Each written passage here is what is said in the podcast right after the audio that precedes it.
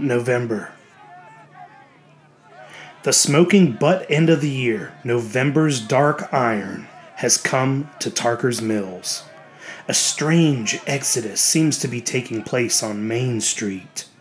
The Reverend Lester Lowe watches it from the door of the Baptist parsonage. He has just come out to get his mail, and he holds six circulars and one single letter in his hand, watching the conga line of dusty pickup trucks, Fords and Chevys and international harvesters snake its way out of town. Snow is coming, the weatherman says.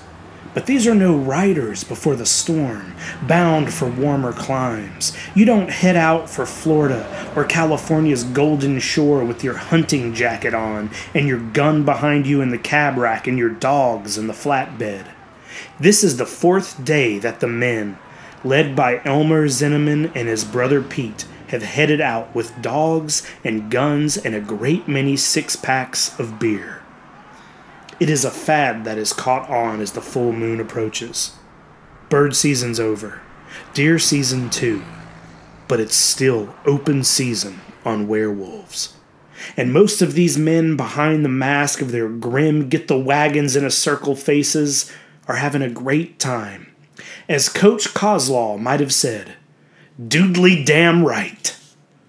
Some of the men, Reverend Lowe knows, are doing no more than skylarking. Here is a chance to get out in the woods, pull beers, piss in ravines, tell jokes about polacks and frogs, and shoot at squirrels and crows. They're the real animals, Lowe thinks, his hand unconsciously going to the eye patch he has worn since July. Somebody will shoot somebody, most likely. They're lucky it hasn't happened already.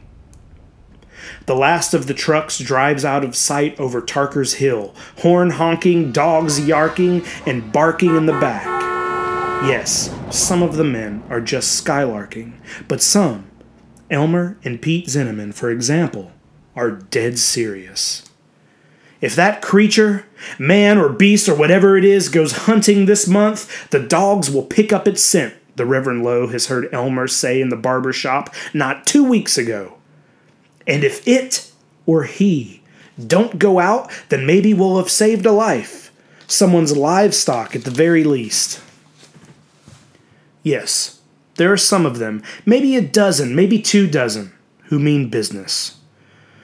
But it is not them that has brought this strange new feeling into the back of Lowe's brain, that sense of being brought to bay. It's the notes that have done that. The notes, the longest of them only two sentences long, written in a childish, laborious hand, sometimes misspelled. He looks down at the letter that has come in today's mail, addressed in that same childish script, addressed as the others have been addressed. The Reverend Lowe, Baptist Parsonage, Tarker's Mills, Maine 04491. Now, this strange, trapped feeling.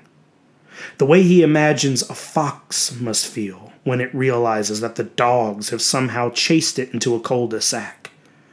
That panicked moment when the fox turns its teeth bared to do battle with the dogs that will surely pull it to pieces. He closes the door firmly goes inside to the parlor where the grandfather clock ticks solemn ticks and talks solemn talks. He sits down, puts the religious circulars carefully aside on the table Mrs. Miller polishes twice a week, and opens his new letter. Like the others, there is no salutation. Like the others, it is unsigned written in the center of a sheet torn from a grade schooler's lined notepad, is this sentence Why don't you kill yourself? The Reverend Lowe puts a hand to his forehead. It trembles slightly. With the other hand, he crumples the sheet of paper up and puts it in a large glass ashtray in the center of the table. Reverend Lowe does all of his counseling in the parlor and some of his troubled perishers smoke. He takes a book of matches from his Sunday afternoon at home sweater and lights the note. Lowe's knowledge of what he is has come in two distinct stages. Following his nightmare in May, the dream in which everyone in the Old Home Sunday congregation turned into a werewolf, and following his terrible discovery of Clyde Corliss's gutted body, he has begun to realize that something is, well, wrong with him. He knows no other way to put it. Something wrong. But he also knows that on some mornings, usually during the period when the moon is full, he awakes feeling amazingly good, amazingly well, amazingly strong. This feeling ebbs with the moon and then grows again with the next moon. Following the dream and Corliss's death, he has been forced to acknowledge other things which he had, up until then, been able to ignore. Clothes that are muddy and torn, Scratches and bruises he cannot account for, but since they never hurt or ache, as ordinary scratches and bruises do, they have been easy to dismiss, to simply not think about. He has even been able to ignore the traces of blood he has sometimes found on his hands and lips. Then on July 5th, the second stage, simply described, he had awakened blind in one eye. As with the cuts and scratches, there had been no pain, simply a gored, blasted socket where his left eye had been. At that point, the knowledge had become too great for denial. He is the werewolf. He is the beast. For the last three days, he has felt familiar sensations a great restlessness, an impatience that is almost joyful, a sense of tension in his body. It is coming again.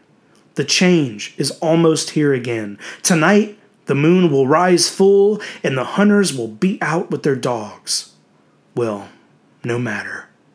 He is smarter than they can give him credit for. They speak of a man wolf, but think only in terms of the wolf, not the man. They can drive in their pickups, and he can drive in his small Volaré sedan. And this afternoon he will drive down Portland Way, he thinks, and stay at some motel on the outskirts of town. And if the change comes, there will be no hunters, no dogs. They are not the ones who frighten him. Why don't you kill yourself? The first note came early this month. It said simply, I know who you are. The second said, if you are a man of God, get out of town. Go somewhere where there are animals for you to kill, but no people. The third said, End it. And that was all. Just end it. And now, why don't you kill yourself? Because I don't want to, the Reverend Lowe thinks petulantly. This, whatever it is, is nothing I asked for. I wasn't bitten by a wolf or cursed by a gypsy, it just happened. I picked some flowers for the vases in the church vestry one day last November, up by that pretty little cemetery on Sunshine Hill. I never saw such flowers before. And they were dead before I could get back to town. They turned black, every one. Perhaps that was when it started to happen. No reason to think so exactly but I do. And I won't kill myself. They are the animals, not me. Who is writing the notes? He doesn't know. The attack on Marty Coslaw has not been reported in the weekly Tarker's Mills newspapers, and he prides himself on not listening to gossip. Also, as Marty did not know about Lowe until Halloween because the religious circles do not touch, the Reverend Lowe does not know about Marty and he has no memory of what he does in his beast state, only that alcoholic sense of well being when the cycle has finished for another month, and the restlessness before. I am a man of God, he thinks, getting up and beginning to pace, walking faster and faster in the quiet parlor where the grandfather clock ticks solemn ticks and talks solemn talks. I am a man of God, and I will not kill myself. I do good here. And if I sometimes do evil, why men have done evil before me. Evil also serves the will of God, or so the book of Job teaches us. If I have been cursed from outside, then God will bring me down in his time. All things serve the will of God. And who is he? Shall I make inquiries? Who was attacked on July 4th? How did I, it, lose its eye? Perhaps he should be silenced. But not this month. Let them put their dogs back in their kennels first. Yes.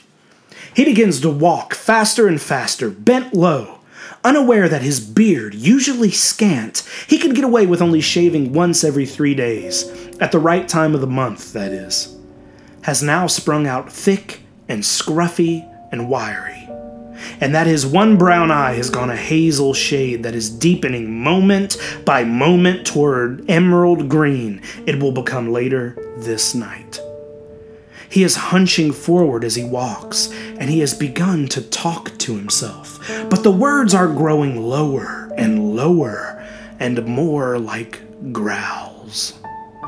At last, as the gray November afternoon tightens down toward an early anvil colored dusk, he bounds into the kitchen, snatches the Volaré's keys from the peg by the door, and almost runs toward the car. He drives toward Portland fast, smiling, and he does not slow when the season's first snow starts to skirl into the beams of his headlights, dancers from the iron sky. He senses the moon somewhere above the clouds. He senses its power. His chest expands, straining the seams of his white shirt. He tunes the radio to a rock and roll station, and he feels just great. And what happens later that night might be a judgment from God, or a jest of those older gods that men worshipped from the safety of stone circles on moonlit nights. Oh, it's funny. All right. Pretty funny because Lowe has gone all the way to Portland to become the Beast, and the man he ends up ripping open on that snowy November night is Milt Sturmfuller, a lifelong resident of Tarker's Mills, and perhaps God is just after all. Because if there is a first class grade A shit in Tarker's Mills, it is Milt Sturmfuller. He has come in this night as he has on other nights, telling his battered wife Donna Lee that he is on business. But his business is a bee girl named Rita Tennyson who has given him a lively case of herpes, which Milt has already passed on to Donna Lee, who has never so much as looked at another man in all the years they have been married. The Reverend Lowe has checked into a motel called the Driftwood near the Portland Westbrook line. And this is the same motel that Milt Sturmfuller and Rita Tennyson have chosen on this November night to do their business. Milt steps out at a quarter past ten to retrieve a bottle of bourbon he's left in the car. And he is in fact congratulating himself on being far from Tarker's Mills on the night of the full moon when the one eyed beast leaps on him from the roof of a snow shrouded Peterbilt 10 wheeler and takes his head off with one gigantic swipe. The last sound Milt Sturmfuller hears in his life is the werewolf's rising snarl of triumph. His head rolls under the Peterbilt, his eyes wide, the neck spraying blood, and the bottle of bourbon drops from his jittering hand as the beast buries its snout in his neck and begins to feed. And the next day, back in the Baptist parsonage and Tarker's Mills and feeling just great. The Reverend Lowe will read an account of the murder in the newspaper and think piously. He was not a good man. All things serve the Lord. And following this, he will think Who is the kid sending the notes? Who was it in July? It's time to find out. It's time to listen to some gossip. The Reverend Lester Lowe readjusts his eye patch, shakes out a new section of the newspaper, and thinks, All things serve the Lord. If it's the Lord's will, I'll find him and silence him forever.